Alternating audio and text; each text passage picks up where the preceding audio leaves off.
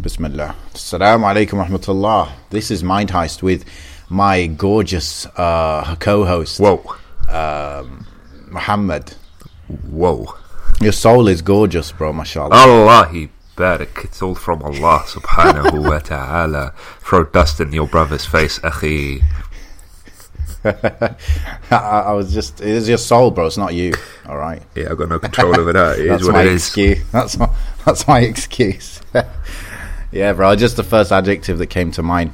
And me, I'm Amin, the other co-host of the show. This is Mind Heist. We talk about uh, well, loads of different topics, but mostly we try and go a little bit deep and give maybe, inshallah, different views, different ideas to what you might find in the quote unquote mainstream. Is that a good description? Yeah, I agree. Something we try and aim for timeless topics as opposed to things that you'd have to f- be there to hear it, be in that time Yeah. zone to hear it. If you know what I mean. Yeah, yeah, yeah, yeah. So this episode 35, is it, or 4? Oh God, I didn't even four check. maybe. I didn't check. Yeah, it's all right, bro. It's all right. No pressure, no pressure. Oh. Um, yeah, I think it's 34, actually. It's 34. Uh, alhamdulillah, we, we had a good run of episodes this week. Talk about something maybe a little bit creative, inshallah. Um, before that, is there anything we need to say before we get started? Um, no, not really. no. Nothing I can Okay. think of.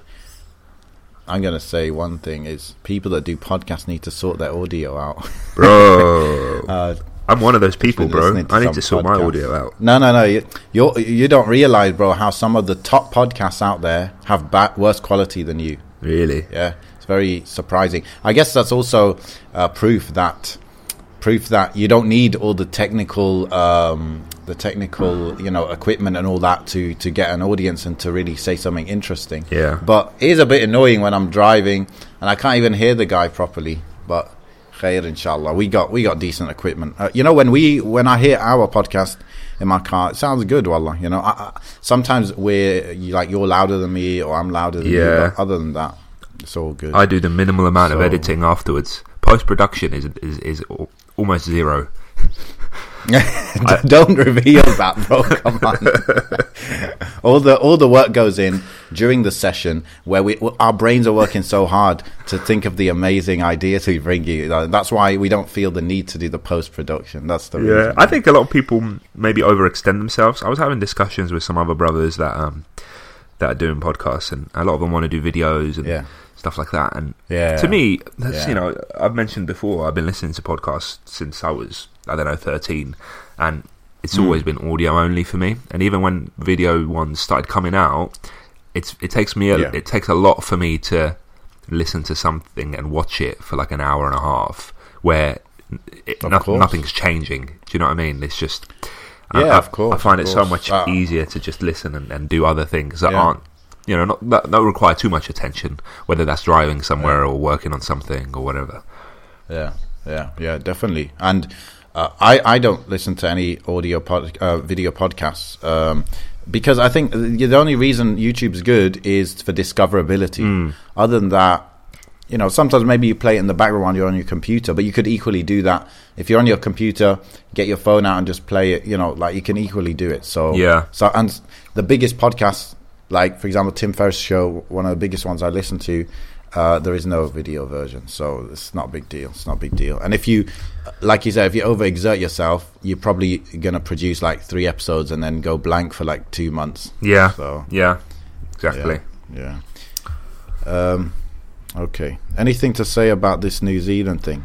Um, Anything interesting, different? you know, uh, uh, you know, the, despite the fact that it's um, it's you know obviously really upsetting, really sad. Um, I wanted to comment. I, it's something that's really been bugging me regarding um, the Muslim. I don't know if you want to say the Muslim dawah scene or, but bro, like there's people coming up with reaction videos to the vid, to the to the the video that okay yeah Really? to those that obviously don't know essentially I'm Yeah. sure everybody knows now but the the the, the perpetrator of this New Zealand shooting that who went and and um you know killed at least 50 Muslims he he live streamed himself doing it which is awful it was about a 17 minute video I believe Now, I didn't watch it myself. There was people sharing the video around, but every time someone shared it to me, I would essentially there was a fatwa from Sheikh Salih Fawzan, which is it's easier for me to share a fatwa than it is to tell them because that way I can just sort of um, bounce off the responsibility in that sense, and I don't have to argue Yeah, with anyone. yeah. Wasn't me. Wasn't me. Yeah. But uh there's a lot of wisdom behind it regarding, and, and we'll comment on that regarding sharing um, st- videos like that, sharing the suffering of Muslim, Muslims, whether it's pictures or videos, uh, because I think some of the wisdoms behind it was that it weakens the morale of the Muslims, it puts unnecessary fear in the hearts of the Muslims, um, and, and, and it extends to like you know maybe you can handle it, but you know your sister, your mother, your you know the. I'm not saying women are weaker, but I'm just saying they might be more sensitive to stuff like that, and they might not want to go out wearing their you know their Muslim symbols, if you know what I mean. Anywho, Mm. so there was a few Muslim YouTubers. I'm not going to name their names that that started putting up reaction videos, bro, and um, like why? Do you know what I mean? Mm. Like, we don't mm. we don't need your reaction. In fact, we barely need anyone to comment on it, and and this is why I was reluctant to comment on it because everybody's commenting on it. Everybody, Yeah, But To, yeah. to go one step further, now I will say that I will say one of the brothers or some of the brothers at least they did take the advice and they took the videos down or they or they didn't upload the video because of so many people saying why are you doing this? But others were so reluctant and and Allah Alam maybe they're sincere but I think maybe they're just naive or maybe they're naive of their own intentions sometimes because hmm. there is no benefit in that whatsoever. And that to me it just it just pushes the whole narrative further that we're just in it for views like why do we why do we need that? But anyway that's you know the only the only issues I have with these things because at the end of the day akhi, those people uh, from from my understanding they're they're martyrs inshallah. Do you know what I mean? Um, they died in the best place and, and and the things we need to focus on are those who are left behind who, which are us you know? Their their book of deeds is, is over their their life is over and may Allah have mercy on them but if anything we need to be talking about is us and our reaction and the fallout afterwards and the aftermath and how we best carry ourselves forward inshallah I, I- I saw a video. Uh, probably you know not many know him, but uh, Dr. Iyad Al Qunaybi. He said he made a just short video. He said that uh, what will your reaction be when you hear of these things? He said that uh, when um, I think it was when the U.S. decided to basically invade Afghanistan and bomb the heck out of Afghanistan. He said that, and you know the climate in the U.S. was was pretty crazy. Um, uh, you know, towards Muslims. Yeah. He said it was at that point. He said a family that I know in the U.S. He said uh, a family. There were three daughters. When that happened, he said three of them. They all start wearing hijab. They all start wearing niqab, and they all went full out in dawah. They went full out in dawah. So he said, "What will your reaction be?" You know. Yeah. And it reminded me of the ayah.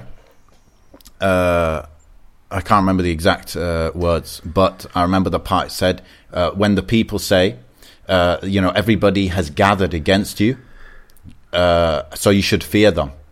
And then, the but the reaction of the believers is that zadahum imana. They increased their iman because of that, because of that fact. So, Allahumma ja'alna minhum. You know, may Allah make us like those people that when the odds are against you, you actually increase in iman. And uh, yeah, uh, one little thing I wanted to say, just because again, uh, yeah, very few people are saying this, is that uh, on the same exact day that that happened, um, Israel attacked Gaza with 100 airstrikes. 100 airstrikes. So, you know, we got to remember that don't play th- to, to the media's drumbeat alone, right? If the media is talking about 100% this thing, remember there's going to be uh, 50, 100 other things that are happening of equal importance. Yeah. So, of course, there's hype around this because it's something uh, you know unexpected. However, just because you know the bombing in in Gaza, unfortunately, is something that's expected. You know, unfortunately, that's the case. So you know, just uh, for example, you know, Sheikh Haytham Al Haddad, he wrote an article. Uh, you know, he, he called like you know New Zealand shooting seven things to remember, seven things to think. The first line of it, he mentioned uh, about Gaza because I think I think this has been kind of used as a way to distract from from the attack in Gaza, you know. So uh, something to remember there. And also, Yani, if if I was to ask you, you know, how would you like to die? Because we're all going to die, innit? If I was asked to ask you how you want to die, yani, you might say something similar to how these people died. So, uh, alhamdulillah, yani, yeah. alhamdulillah. Although, and even for the for the families of those that die, again, it's something quite soothing to to see your family go go out that way. What if you what if your family any family members who are, you know, you see some clear sins they're doing and they die a quote unquote normal death, you know, whatever, car accident, old age, whatever. Yani, how uh, you know you feel uncomfortable because of that. But when someone is yani, wow, you, you feel a bit arrested at least, you know. Mm. So, alhamdulillah, yani, our religion gives us great mindset, great perspectives to think about things. And, you know, so, certain people have been, in the past, uh, have been kind of uh, celebrating death, celebrating death. Yani, when I'm, t- I'm talking about, you know, of course, it's more of a battlefield point of view, but people, when people die, yani, that's it, that, that's the victory. Uh, whereas the people that they're fighting in the battle, uh, they, their worst worst fear is death. You know, so different perspectives, bro. No, definitely. I think what you said about um, you know, following the beat of the drum is so so important because um, I was mm. saying it to some of the brothers, like sure that the let's say the mainstream, and, and, I'm talking mainstream in a very broad sense. The mainstream mm. media at the moment is, um, and the mainstream population is is quite sided with the Muslims, right? At this stage, mm. um, but let's say, I don't know if we were really going to be black and white about it, let's say it's the liberal left media or liberal left people that align with the mm. left, right? And, and I said to I said to some of the brothers, I said, SubhanAllah, like, they're your friends today, but they're your enemies tomorrow, based on what you believe. Because I said to the I mm. said to the brothers, I know I'm not trying to sound deep, but I said like the Deen is a meal, right? And the, mm. the, the right wing, the far right, seek to poison it, and the left the mm. left seek, seek to dilute it. You know, at the end of the day, mm. both sides either want to eradicate it or change it. You understand? Mm. And mm. and we, we, I don't want us to get sort of lulled and and and sort of rockabye babied into this sort of false sense of security with those that are supporting us mm. at the moment, mm. um, mm. because sit down with them and, and discuss issues. And some of the views that you have might be considered extreme. You know, some of the views that are, yeah. part, are part and parcel of our religion might be considered extreme. And then suddenly the yeah. you know the the bullseye will shift to you. It's it's just the reality. Yeah. And and we have to walk mm. the middle path. We have to stand on our own two feet and not sort of use these left and right as crutches, but develop our own industry, develop mm. our own sort of voices, develop our own platforms instead of relying on on the, mm. the quote unquote Western white savior mentality who comes and gets us out of any situation that mm. we're stuck in. If you For know sure. what I mean. I mean, in the end, in the end, bro, they. I, I, don't know if you can say they took the Muslim side in this. They mm. didn't take our side. No. All they did is they reported on something that they would report on, regardless of the victim. Mm-hmm. regardless of the victim. So if any, literally, bro, New Zealand, literally, bro, like as far as I know, middle of nowhere, nothing going on there. Lord yeah. of the Rings, yeah. So this is why it's so so surprising that it would happen there. And so if anything like this happened, yeah, and he, it would be all over the place. Mm. Um, it would be all over the place, regardless. You know, just how uh, there was uh, there was a bombing or there was attack in like Manchester, for example, all over the news, right? So I think my key. You can't say they yeah, took our side. What I sort of mean by that is that. Um, I think it's. You mean they weren't against us, yeah, like, in the reporting? But, but, but also, they were just neutral. With a lot of it's not it's not all around the board. It's not all across the board, but there is this discourse now of right wing terrorism being discussed, as uh, where yeah. it wasn't more so before. Like so, the, the yeah. I believe the, the prime minister or president or whatever she is labelled it as a terrorist act, and, and some media outlets mm. labelled it as a terrorist act, and some police forces that yeah. I've seen have labelled it as a terrorist act. So I'm saying, in that sense, in only that sense, suddenly there's discourse regarding it's taken way too long it's mm. taken way too long for that label to start actually mm. being seen in, yeah. in, the media. But that's what mm. I mean. And then that sort of mm. opens the door to people to have that discourse of, oh, actually, terrorism has mm. no religion, blah, blah, blah. And that's all, yeah, and you know, and, and it, that's what pains me. It's like, oh, we, we care so much about what they label it. We care so much when a headline comes out and how it frames it. Mm. Who cares? In all honesty, because yeah, you know who they who cares what they think? You're, you're a slave of Allah first and foremost. It's Allah's opinion that you should worry about. You know. Mm-hmm. So anyway, yeah, I, I think that's the that's the goal. You know, in my opinion, the goal is to have to to be indifferent to what you know the Prime Minister of New Zealand says, Mm-hmm. the police of New Zealand says, the BBC says, what Al Jazeera says. What, literally, be indifferent, right? Know your religion, know the perspective your religion gives you, the mindset you should hold in this case. Yeah. Uh, you know, maybe you, you might want to say, okay, say, okay, what's the Islamic perspective on on this? What's happened? You know, and that's what sh- you you know you should be confident that okay, this is what we think. If you don't agree, that's fine, and that's why you know even these people that hate Islam, you know, uh, you mentioned it before a bit. Maybe we could even do an episode about it. Like, if you hate Islam, تفضل يعني I don't have a problem if you hate Islam. Why is that though? It's because I'm confident, right? I don't need you to like Islam. And uh, there will never be a day when everyone loves Islam, right? Otherwise they will be Muslim, you know. So i- it's it's it's this is the true understanding of lakum dinukum waliyadin. Lakum dinukum waliyadin is not uh, I'm okay with the, the like. There's nothing wrong with with kufr. No, it doesn't mean that. What it means is, look, this is Islam. We explain it to you. We tell you, look, this is the amazing, the mercy you could get from Allah if you become Muslim. These are the benefits in the dunya and the akhirah. If you don't accept it, then the hellfire is for you. Yeah, and lakum dinukum is like, okay, now you t- you've been told that.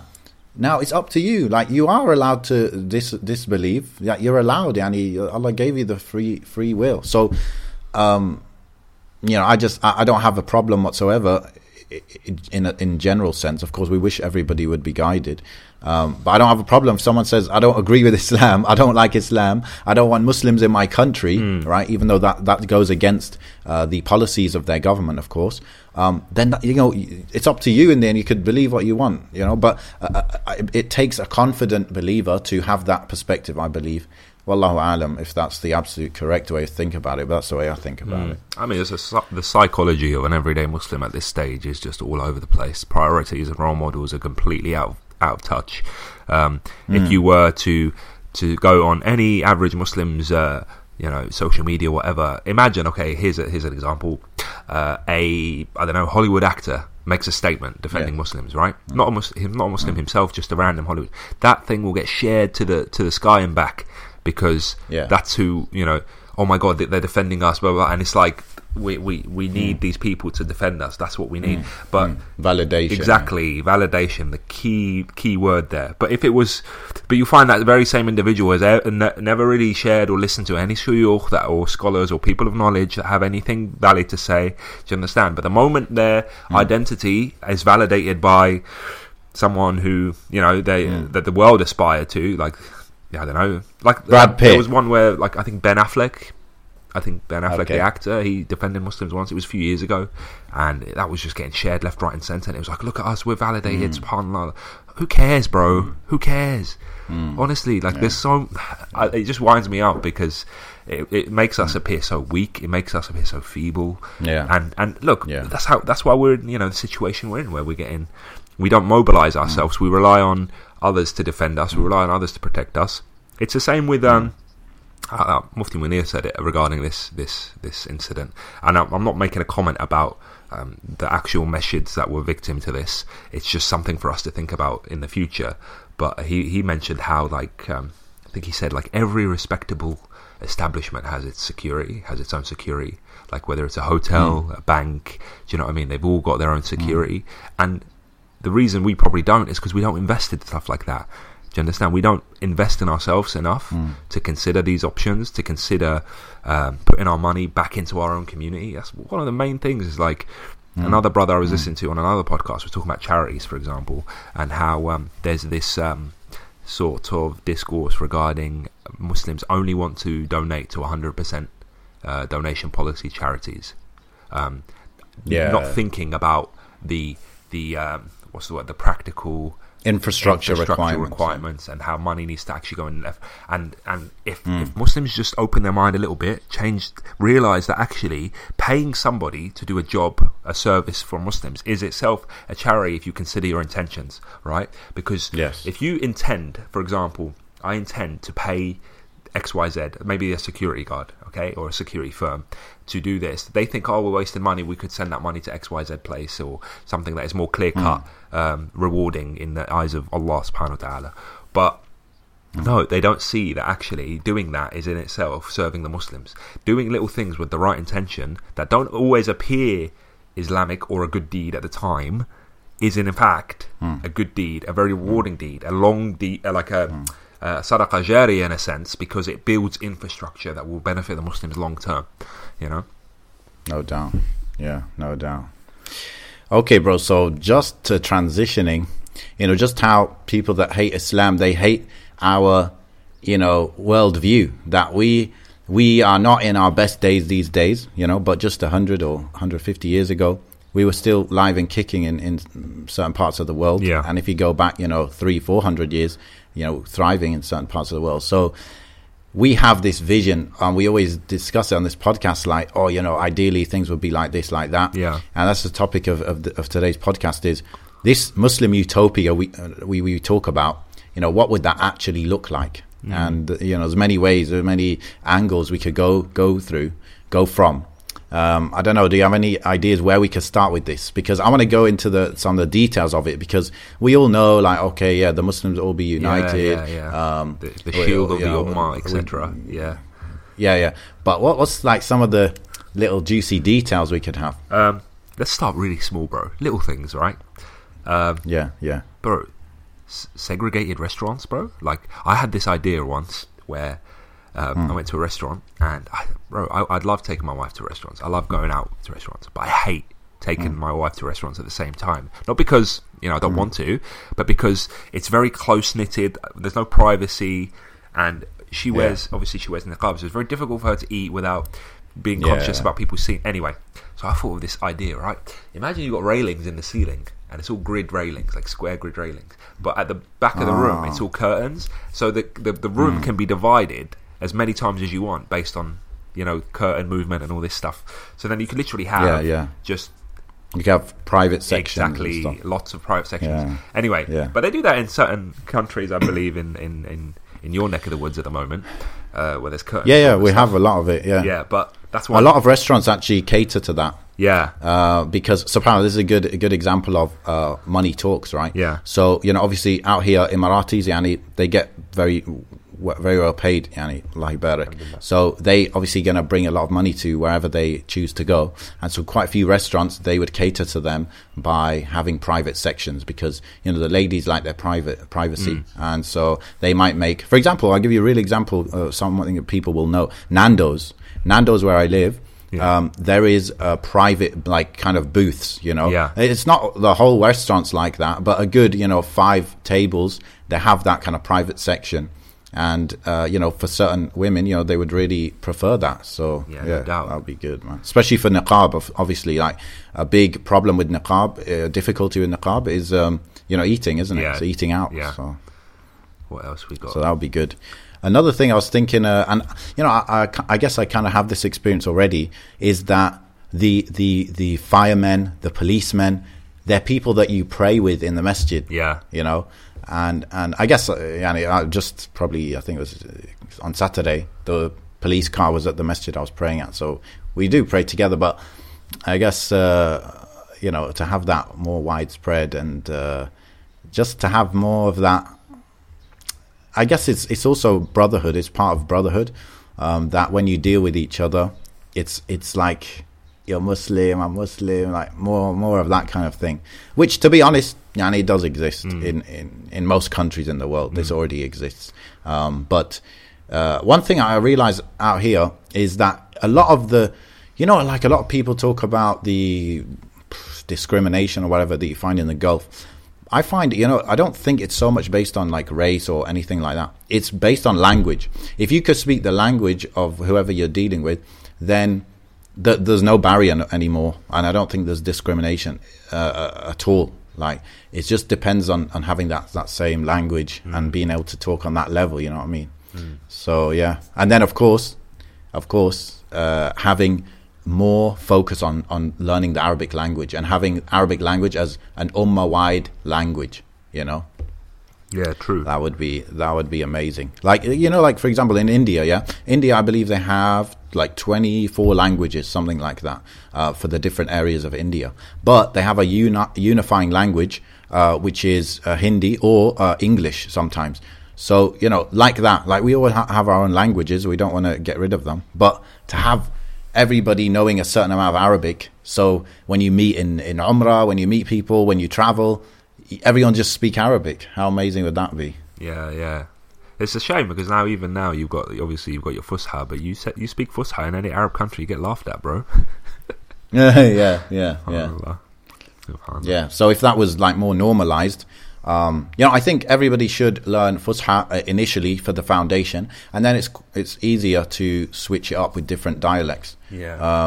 Because um, it gives you that base of grammar and all of that. So, uh, so if if everybody uh, had more emphasis on learning Arabic in the school systems in all different countries, then Fusha would become probably more normal, isn't it? Yeah, yeah, definitely, definitely. And with with more Islamic identity, people also they find Fusha to be more of an important like thing in general because of Quran. It's the language of the Quran in the end, mm. and so they might you know respect it more and uh, appreciate it more. You know. I suppose I'm trying to think of this ideal utopia without any politics and friction. It's really difficult because we're so yeah. we're so um, you know we've got there's so many different groups and different sort of views yeah. on certain things, different perspectives, yeah. different. For example, um, I was thinking different was paintings of, of, history as exactly, well. Exactly, I was thinking of like oh the um, the absence of music, for example, and stuff like that, yeah. and how things would be more mm. beneficial. Mm. But then I'm thinking, so apparently it was only yesterday I was going through Instagram and there was there was Muslims that were just doing clear cut music, like thinking it was Islamic. Mm. And I was mm. like, well, how will those people sort of deal with? Do you understand? Like these views will still exist. It's really difficult to eradicate it from the minds of people. Yeah, yeah, and and this is a good point. In a utopia, you would never have everybody with the same. Um, perspective on life, you know, the, the same personality, and definitely the same fiqh views. Uh, you wouldn't find that. Uh, and therefore, what's yeah. important is not to eradicate all differences of opinion, but to have people, firstly, to have the, the principle that everybody would understand is that we go back to the Quran and the Sunnah for everything. You know, uh, that would be a good first stage. You know, and then yeah. also to have that ability to disagree. You know, even if even if like let's say maybe for me i would say you know it's clear cut that music is, is haram in islam. But there are i know there are people have views that it's not haram right? And there are fuqaha that say it's not haram which are a very small amount. But just just because for me it's like clear cut and it's just like so obvious to me it doesn't mean i can't what's the word uh, you know have fine you know civil interactions with people. And that's something that we would have to learn in this utopia to do that yeah, I think a lot of it would have to be uh, people uh, sub their, their um, some of their understanding to whatever rule of law is at the time. Do you know what I mean? Because at the end of the day, it's going to come back to whoever the leader of this utopia is, and if, if mm. they allow something to happen, then that's when it's going to happen. Um, but Allahu Alam. Yeah. Unless you're going to have. I mean, in, in history, there was, like, there was. Uh. I was gonna say you can have this dark underground music scene, bro. people, people like slipping CDs like cocaine, bro. Subhanallah.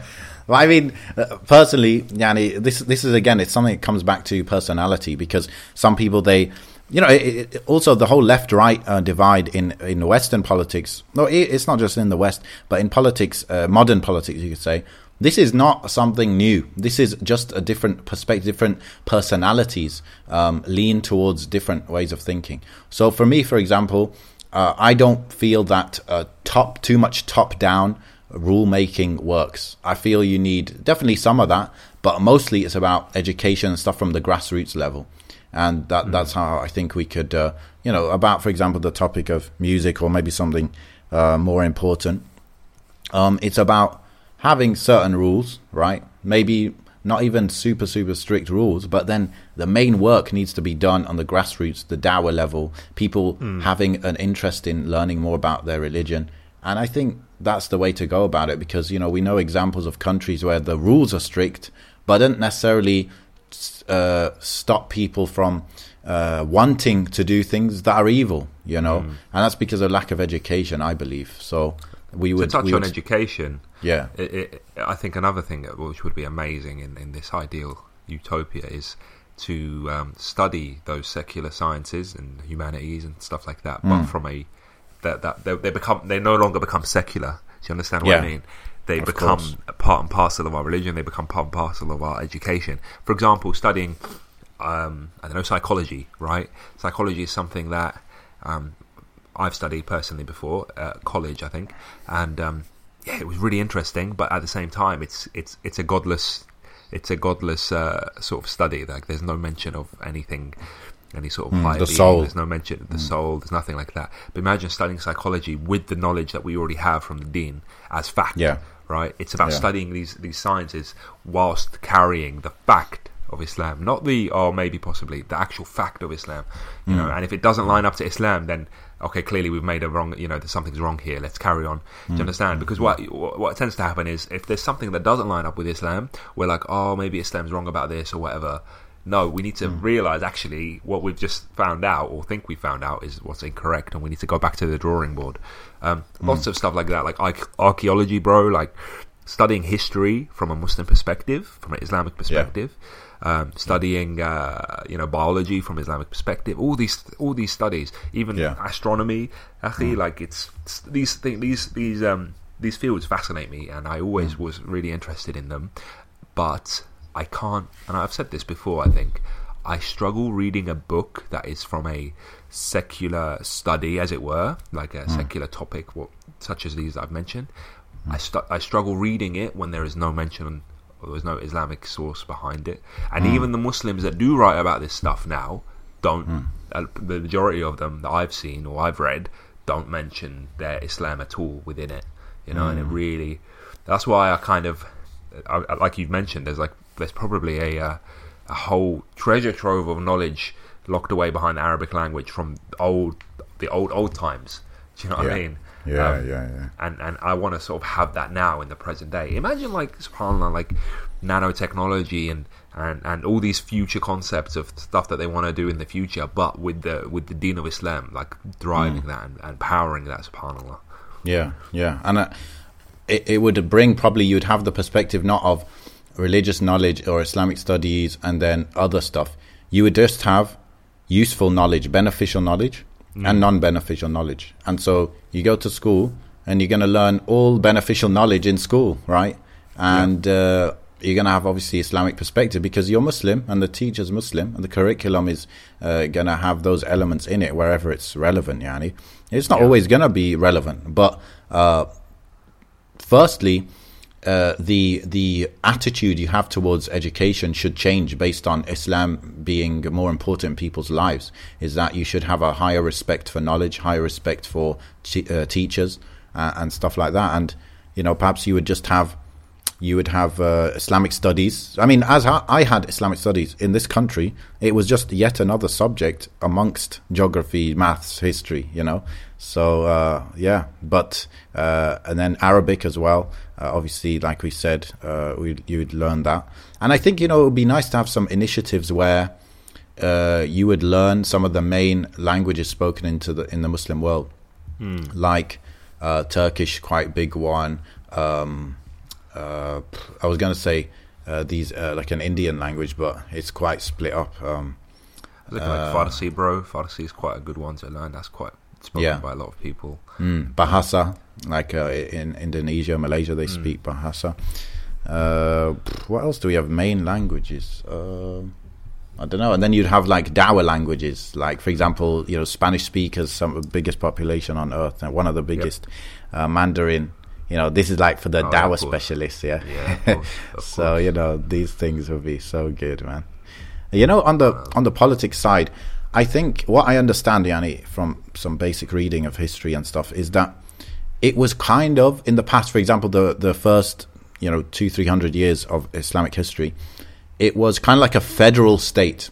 So federal state, it's like uh, the USA or Germany or the UAE, where you have uh, the government of the whole country, and then the country is split into states, and Right. those states uh, have certain freedom with the rules and the taxes and stuff that they levy on their on their people. So it's not um, so centralized, you know. And I believe this is how it operated in the first few hundred years of, of Islamic history. Like, uh, you know, we, we hear, for example, of narrations of uh, like when Omar uh, was Khalifa, that he had the governor in Iraq because Iraq's Yeah. too far away, right? You need Exactly. so so it wouldn't be. I don't think uh, uh, Allah alam, but I don't see it as top down. One guy telling you know he's in uh, whatever he's in Mecca and he's going to tell people in Indonesia you know what taxes to levy and you know what rules are, because there's context to everything and you need that flexibility. You, you need flexibility and you need local knowledge. And the main thing is to have a good culture of people. Obviously, co- uh, corruption has to go straight. Mm-hmm. Uh, corruption has to go, and just have you know uh, reward people that are sincere and uh, are good at what they do, and have knowledge of that specific Mm. area. I think uh, another like something quite um, interesting and, and, and something we dream of is to obviously walk that middle path in everything. Um, and I think it's been lost. Like for example, what I'm thinking now at the moment is about children and about um, especially adolescents. Um, so we're, we're quite well aware that at least in the West, um, teenage teenagehood is something quite manufactured, something that sort of the education system sort of brought about, and something that probably didn't exist that Yeah. long ago. Um, and I think a lot of the ills of society, at least in, in within the teenage years, is due to that. Um, I think maybe we've swung the, the, the pendulum a bit too far to the to removing responsibility from from, from definitely. kids. Um, I think in the middle path there there would be a balance of not just educating and fulfilling these people, these kids, sorry, but um, giving them the responsibilities that will busy them with, make them feel important. Number one, and busy Yeah. them with with um, with something that they own, they have to own, something they have to sort of take as a as a mm. responsibility of theirs. Because we were talking, I mean, at the moment there's this whole knife crime epidemic, but knife crimes existed for years and years and years. It's just the media's picked up on it now. It's not it's not something oh suddenly it's it's it's risen again. No, it's been it's been steadily rising for a long time. But mm. and and the same with like kids drug dealing, same with all these sort of ills that kids sort of get involved in. A lot of it is to do with a lack of responsibility that we've noticed, at least in the hmm. masjid. So a lot of the, the, the kids that go to the masjid and then sort of sway and, and don't come anymore, it's because we've sort of pushed them out of the masjid anyway.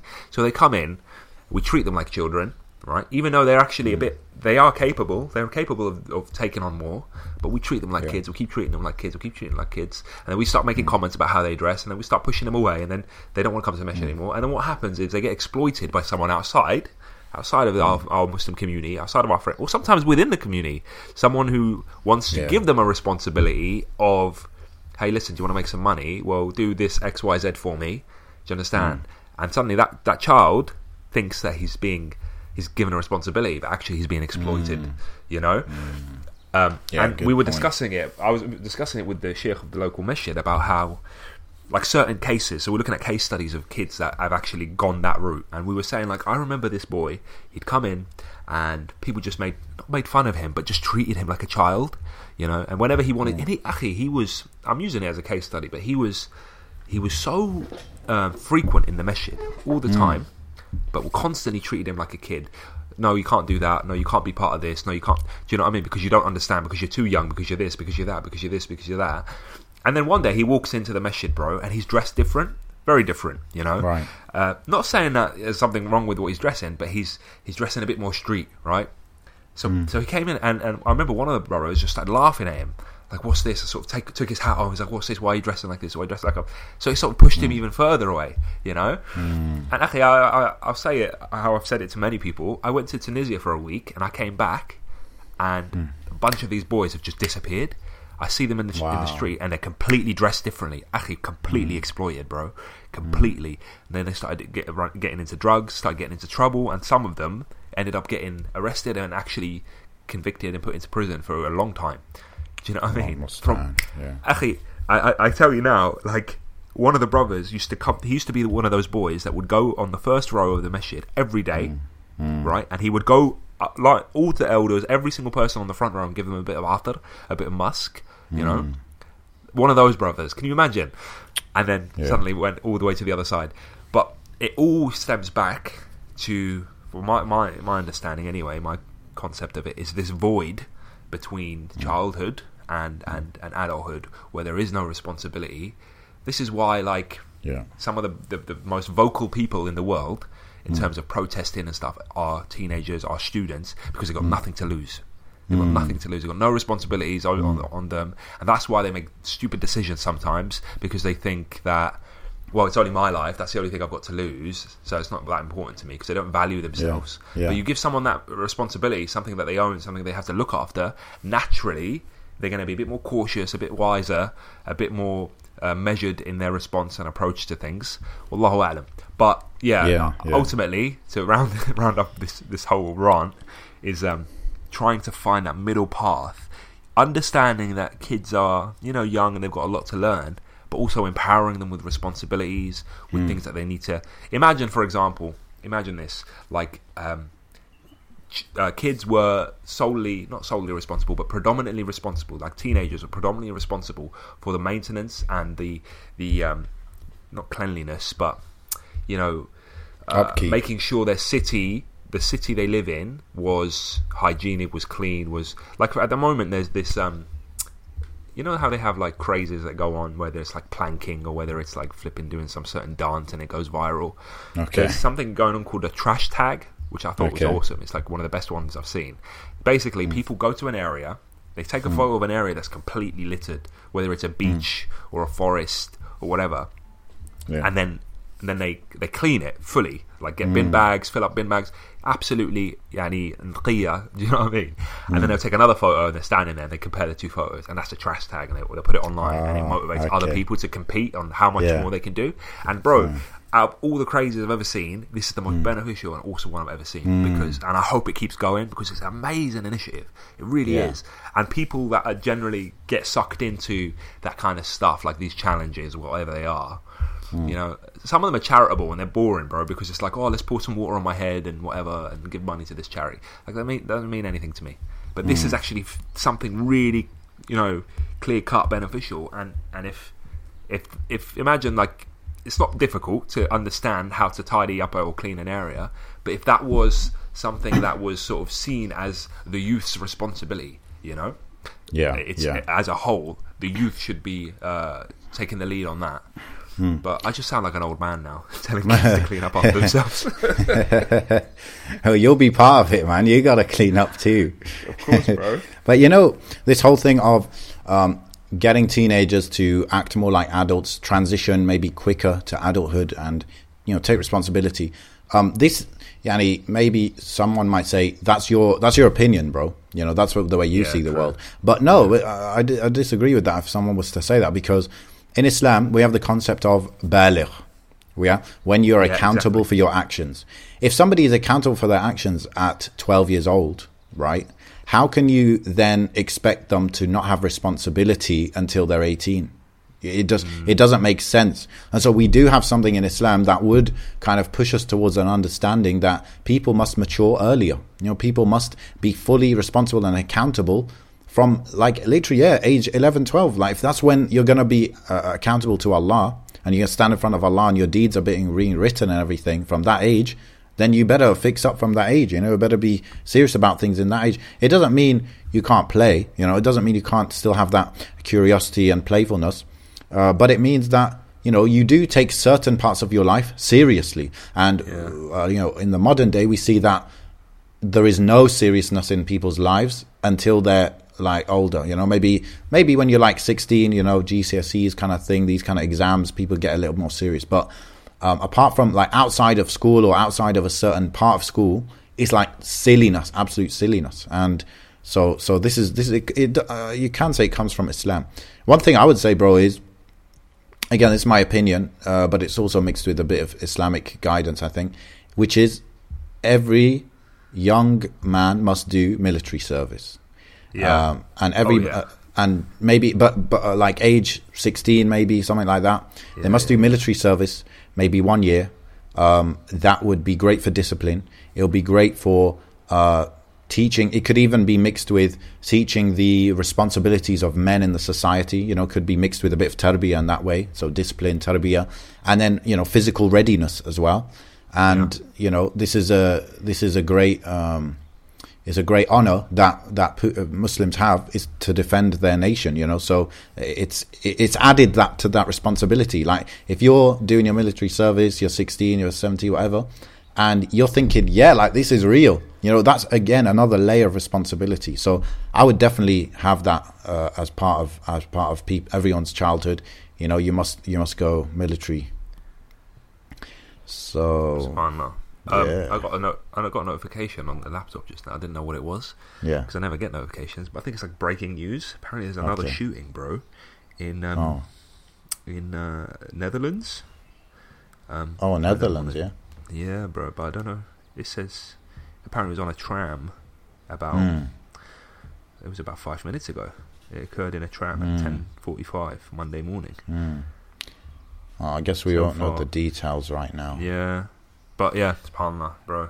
Mm. Sorry, I know no, I know I sort of took us off, off the rails a little bit there, but Yeah, it just sort of yeah. popped up. A lot of them. Yeah. Anyway, What about then? You know, on that topic, when it comes to, you know, this is an interesting topic actually.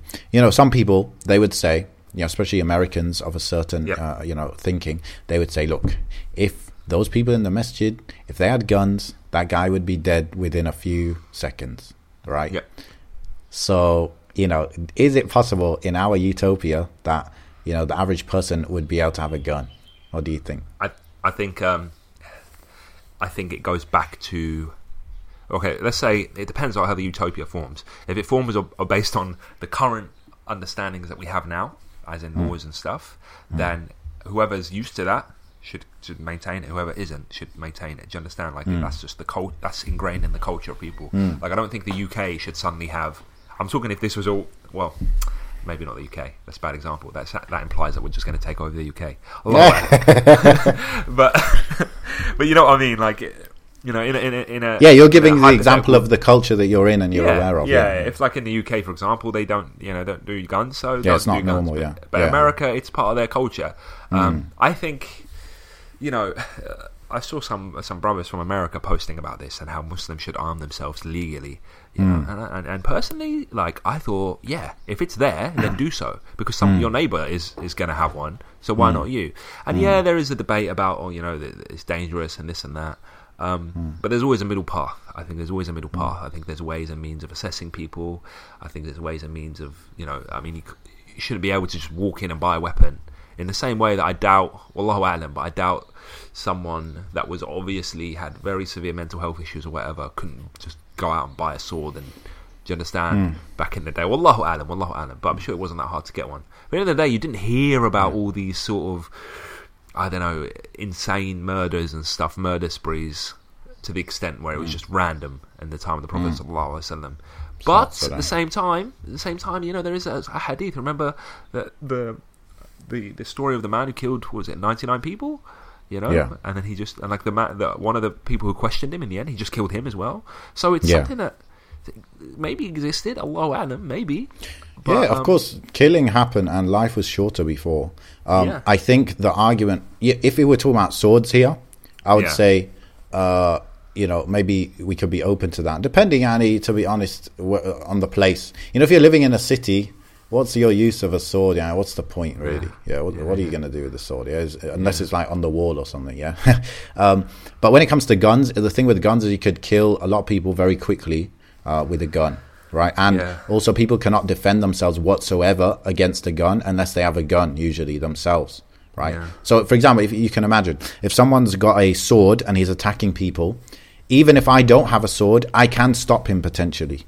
You know. Yeah, but yeah, if he's got a gun, there's pretty much not nothing, not much I can do. Right. So that that's the thing. This the thing that's unique to guns. Um, I think to, to be honest uh, I mean Mm, uh, in a in a Muslim utopia these Yeah. are things we wouldn't even have to consider reason being Mm. is financially and economically there'll be so much barakah in the system right that no one Mm. would need to defend themselves to that extent in the sense that there'll be certain social ills where money just gets lost money Yeah. Mm. just gets tampered with uh, like tax avoidance all this other stuff right that that the state initially that uh, and let's say it's you know it's a pure uh, amazing state and, a, and one that works well that Mm. that really minimizes corruption it would ruin people that would you know that would try and, and, and play dirty Mm. Yeah. and try and hide their Yeah. money this and that so in that Yeah. sense there would be so you're saying there'll be more economic abundance. Yeah. exactly to fund you know let's say policing to fund emergency services to the point that you wouldn't need to, to really defend yourself to that extent because we'd have such a mobilized um, force to protect citizens within it that you know because at the But moment what I would argue, bro, what. I would argue is the USA has some of the most economic abundance in the world, right? Yeah. However, uh, the way the the place it's got problems is it society societally, right? Yeah. Socially, they have big problems. Like they basically they grew the economy.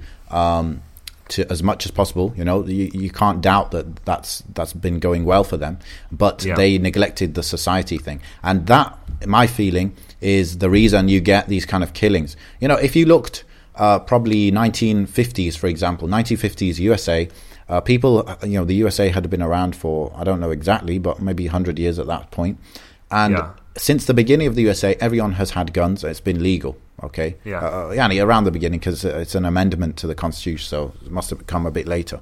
Um, now, Allahu Alam, but I think most of these mass killings, shootings in schools and this and that started maybe around the, the 80s or something like that. So my theory or my understanding is that these killings are nothing to do with uh, poverty per se. It's to do with societal problems such Yeah. as such as uh, parenting, such as one parent households, such as uh, child abuse, um, such as these things that traumatize people. They cause uh, emotional or mental problems, whatever you want to call it.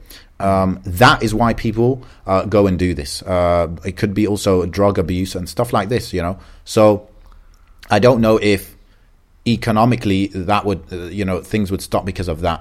And also i don't know if you can stop people having guns. There are over a billion guns on planet earth Yeah. and you, you cannot stop people having guns. But what you can do is uh, you can limit it of course but what you want is that people that most people are good people and they're not going to go nuts and do something Yeah. ridiculous like that. That i think that's the best protection to these to these uh, things happening uh, because the once you have a gun, bro, it's very easy, like we said, to, to do something terrible with it.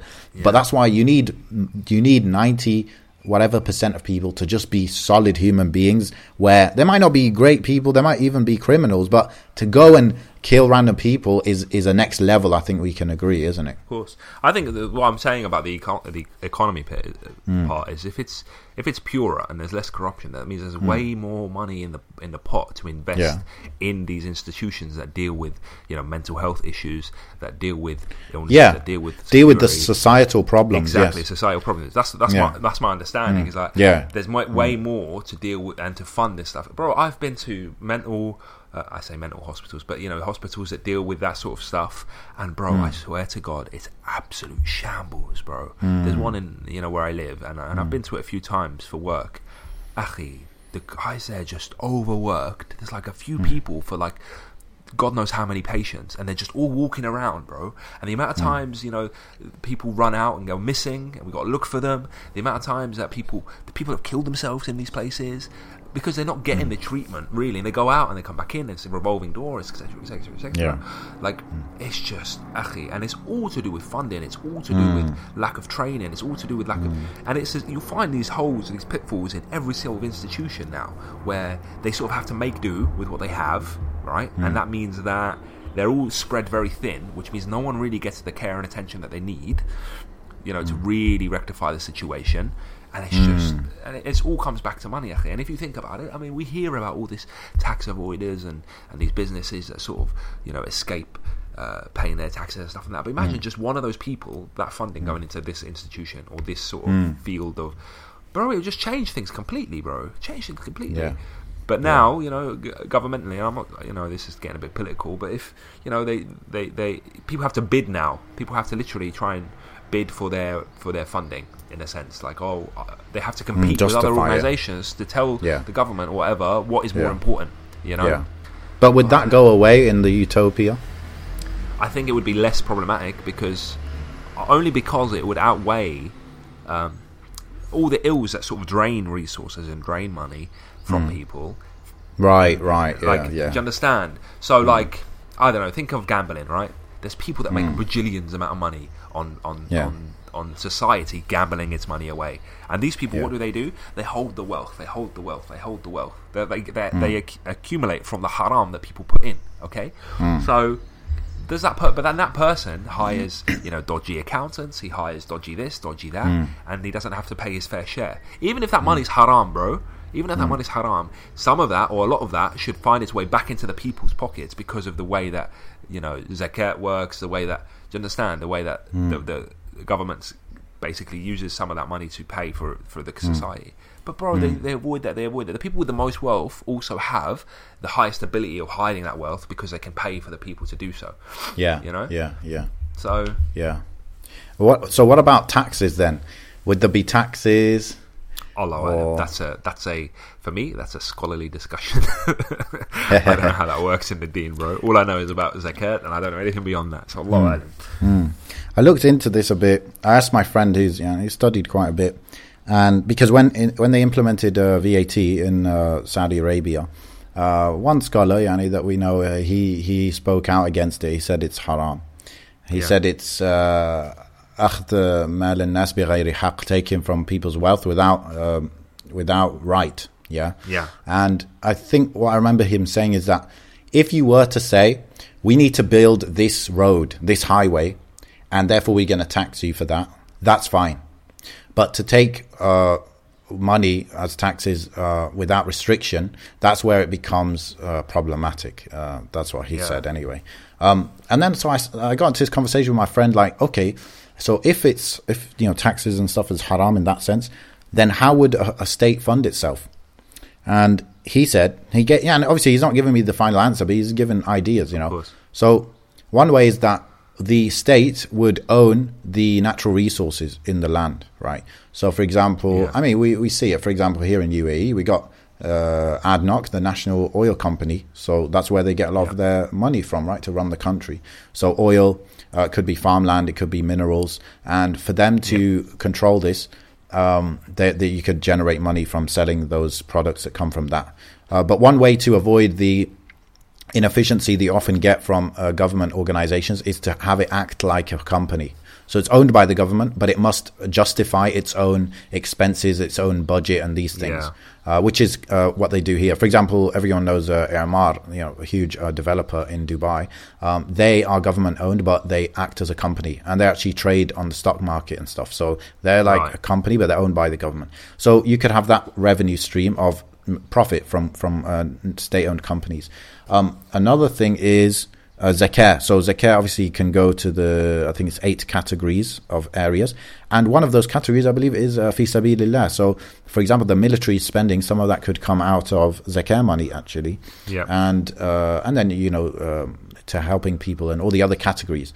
Um, so that you've got zakah money, and zakah money alone is just nuts um, because you know what? This is a little bit of tangent, but it, really was. Uh, Go for it, bro. it's kind of funny, kind of interesting.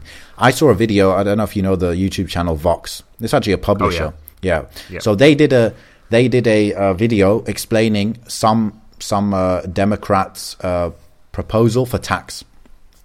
She proposed that they start taxing people based on their wealth and not based on their income, which is guess what sounds a lot like zakat, right? Um, Yeah. And they they said that the super super rich in the U.S. Um, they have loads of their net worth is very high, but often their income is low, right? They're just living off what they already have.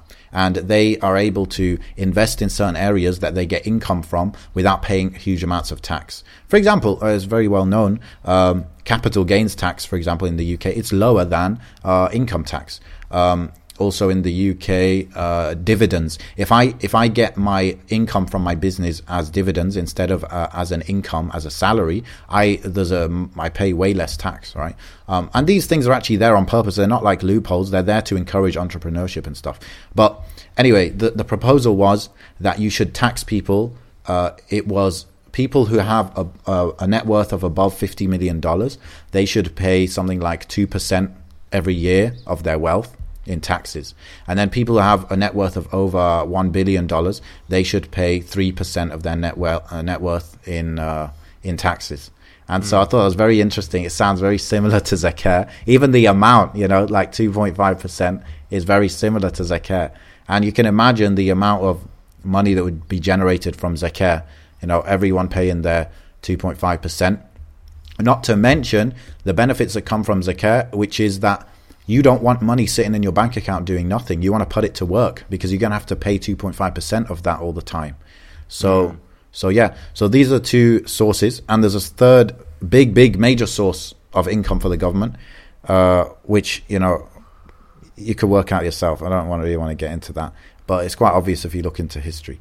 So you know, these are, you know, it seems the only doable. It seems like things could be going well, but what I what I believe is the state actually is too big in most countries, and the state has become like a like a, an uncle to us, where they're like giving us money all over the place, and they've taken too much responsibility for themselves, and Yeah. that re- that means they require so much money from us to you know for the upkeep of all these services, and maybe there's an argument to say maybe if we get a bit more decentralized, then we can organize within our cities or our areas of the city to sort out certain things um, ourselves, you know, and maybe that would help the state be more lean, and we we rely less on the state, and that would make the people, I think, more just from a psychological point of view, more less complacent, more active, more, you know, you Exactly, Can, can you can you imagine, you know, these people that just uh, sit around taking benefits? Um, Hmm. What if that wasn't the case? You know, what if uh, they had to? Give back, What- bro. Yeah, yeah, yeah. So It's like what we said earlier about the youth. Like, imagine the youth were it was upon them, and it was their responsibility. Sort of like military mm. service, right? It could be that. Yeah, yeah. It could be the Community like service kind of thing, com- yeah. community service isn't something Yeah. that is a punishment. It's something that is encouraged. It's something that mm. shapes Yeah. Mm. the future. You're part of the future that you mm. live in. And then when you're older, you sit back and let the younger generation take it over. Do you know what I mean? Like. Yeah, but now yeah. it's kind of the other way around. It's the old elderly people that are, you know, Mm. have already worked their lives, that are now pensioners who haven't got the, mm, you know, maybe haven't got the energy and the, and the strength anymore. But they're the ones that seem to give back to their community more. Even though it should be the other way around. It should be us giving to the elders because they've already done their time. They've already worked their, you know, Yeah. their hardest. And right now, it seems to be kind of sort of vice versa. You know, who who you, know, you go to allotments, you go to gardening, you go to all this stuff. I know these- they're very typical elderly people things. You know, Yeah. um, subhanallah. But I think it should be the other way around. We should be more proactive. We should be, you know, as, as younger people, we should be the ones that are, you know, climbing trees and saving animals and doing all that stuff. You know what I mm, mean? Mm, um, mm. and and because they've got time, Akhi, because they've got, you know. Okay, let's say uh, it's about that responsibility aspect. Maybe they don't. It shouldn't work. Allahu alam. But uh, but they should. Uh, the, who should work? You're talking about older people. No, I'm talking about younger. I'm talking about Oh, the yeah, youth, yeah. right? Let's say they're yeah. studying, right, and then the other side of things, they should be doing something that gives back to the community, that builds. Oh yeah, definitely. You know what? Actually, I was going to say is scouts, bro. Something like scouts Yeah. is extremely important and beneficial.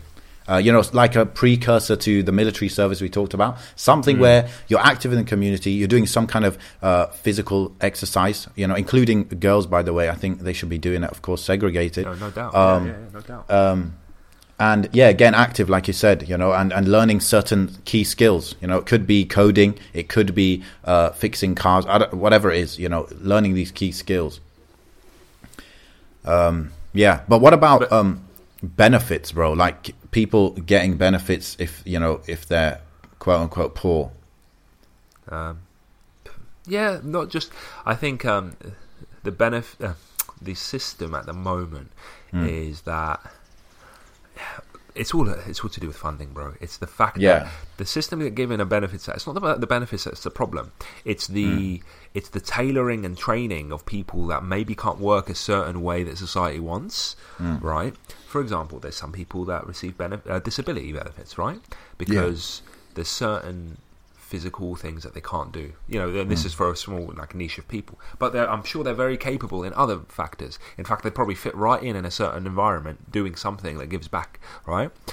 Um, so it's all about tailoring and training and assessing an individual to detail, but it takes time and money to really assess mm. someone, to really mm. train them, to really sit down with them and, and you know and, and, and give them that tailored experience in terms of okay, what do, what would you love to do? What was you know how can we upskill you in the in a way that you're capable of, so that mm. you can be more self sufficient instead of being reliant on on Yeah. and there's obviously going to be some people that are absolutely cannot work in any shape or you know way or form and that's fine and that, and, and, that, Yeah. that's something we should accommodate for Yeah. you know but um, at the moment it's easier for some people and you know I'll say it how it is it's sometimes easier for some people to to receive benefits and not go out for work or look for work than you know the other way around um, Yeah. so it's yeah. about this. It's about the middle path, walking the middle path between babysitting and empowering and, and, and sort of Yeah, definitely. I mean? You have to definitely avoid that.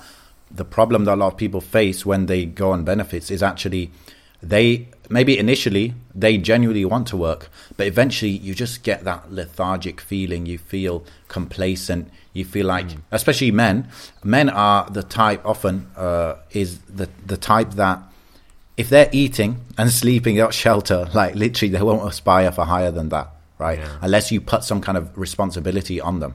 So mm. uh, I think that's an area where things could be tweaked a bit from what we know, for example, in the UK, to mm. make sure these people who are very able to work that there's a, a, real encouragement for them to not get into that cycle of just mm. getting benefits and doing nothing with their lives. And in the end, that's a terrible life anyway. You know, it's a terrible exactly. life that's, anyway. That's a that's a that and, and specifically men is a good part to mention because, in all honesty, it is what separates us from women, and without it, Mm. what, what, what is it that we can do that women can't without it? Do you understand what I mean? Mm. Like, and I've said this uh, before when we were speaking about like depression and speaking about suicide mm. rates in men and stuff like that. If you remove that sort of that aspect of men, you know, being breadwinners, men, you know, protecting their families, you remove those aspects. Suddenly, what is it that separates you from a woman?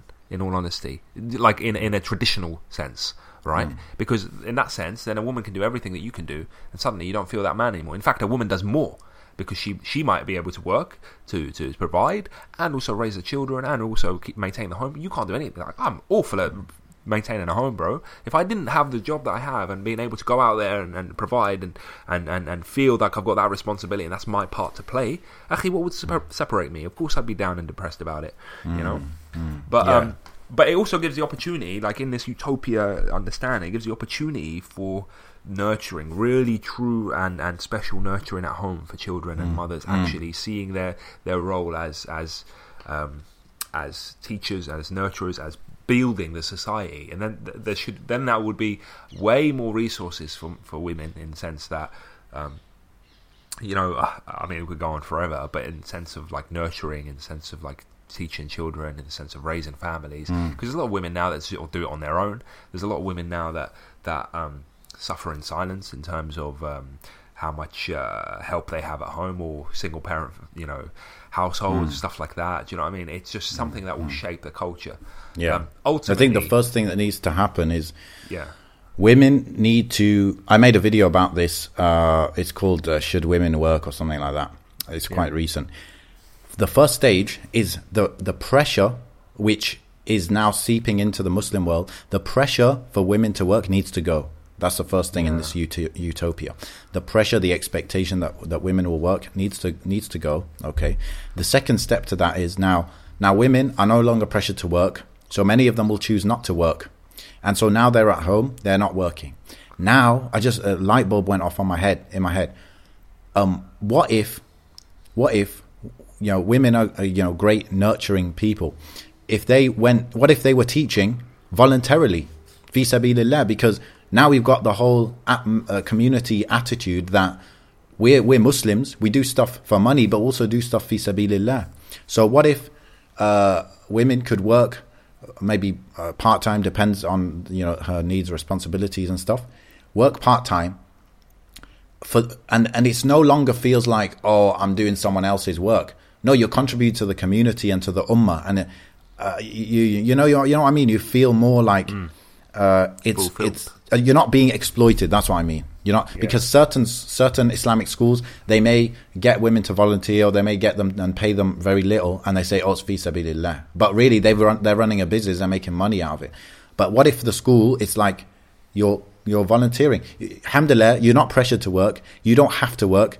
Your husband is uh, working and he's making enough. So now you've got this free time. What do you do with it? You give it to Allah, you know, and that mm-hmm. could take many forms.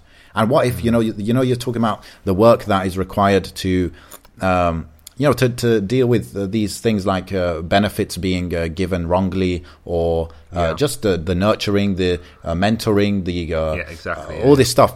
What if women could take that role because they don't don't have the absolute need to make money, right? And then also, what would happen perhaps is now less women work. Now there's more demand for men to work right? So mm. now there's more jobs for men.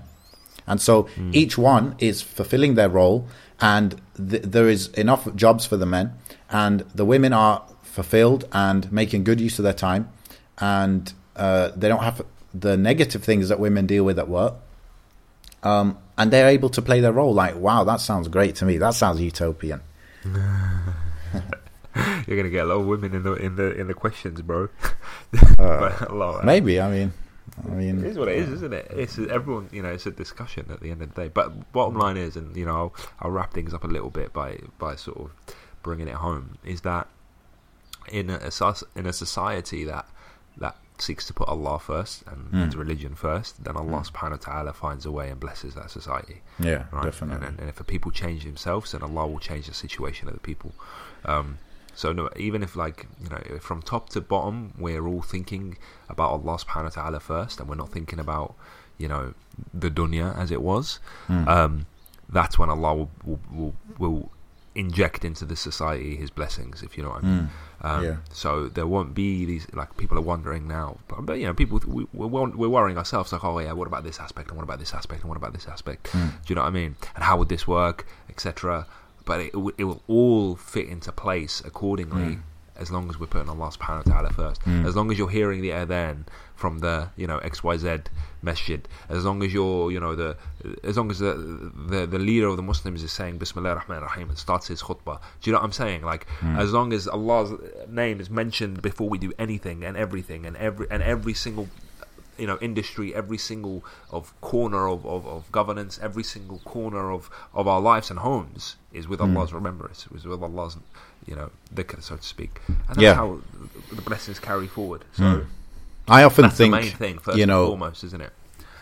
Yeah, I, I often think that I, I, look at certain countries, you know, non-Muslim countries. I think, wow, they're messed up. They got this problem, that problem, this problem, that problem. Mm. They don't know how to deal with it. You know, like Brexit. Like uh, I don't know the details, but there's so much argument and this and that. Yeah.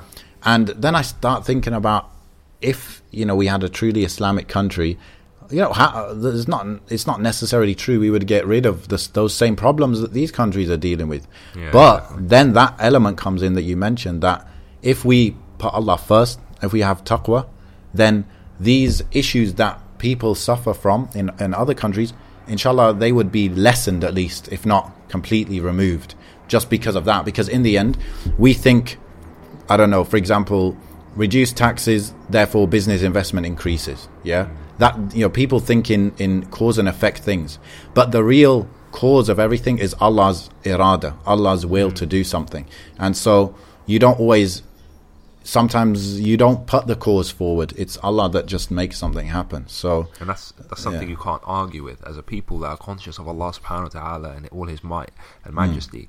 it's something that you can't argue with if that's what's stated if if if I don't know, hypothetically, a leader or whatever says, you know, mm. we've done our best and this is Allah's uh, decree for us, then mm. you no longer point the finger at the leader's failing. You point the you, you, you succumb and you submit to the decree of Allah subhanahu wa ta'ala in yeah. that particular struggle yeah. or situation. You know, if mm. it's a drought or something like that, or if it's some sort of natural yeah. sort of a lot of people sort of point the fingers at oh yeah funding is bad and whatever. But I always know. wonder, you know, like what if you know they just they just came on the you know press conference or whatever. They just say, "Look, you know, we messed up." you know, that never yeah, happens. Yeah. But what if they said that? What if the yeah? What if they said, "Look, I mean, people sometimes humans are not perfect. We just uh, we yeah, we got it wrong." You know, exactly. but that that doesn't really happen. No. That doesn't really happen. Right, Akhi. Time is uh, has been our friend for an hour and thirteen minutes, but uh, I think I'm going to have to call it a day, inshallah. Inshallah.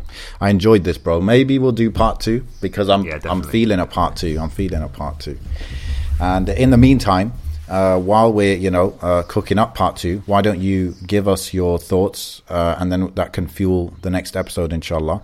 So we've got uh, is it curiouscat.me? Yeah. Uh, yep. Curiouscat.me slash mindheistpod. You could yep. give your comments, questions, suggestions anonymously there. And then we've got uh, uh, Mind pod, pod or podcast uh, for the Gmail. I think it's Mind Heist Podcast. Yeah, Mind Heist Podcast, yeah, I think it is. Mind Heist Podcast at gmail.com uh, for your emails. And, and, and, and we got Instagram, Mind Heist Pod. So, uh, yeah.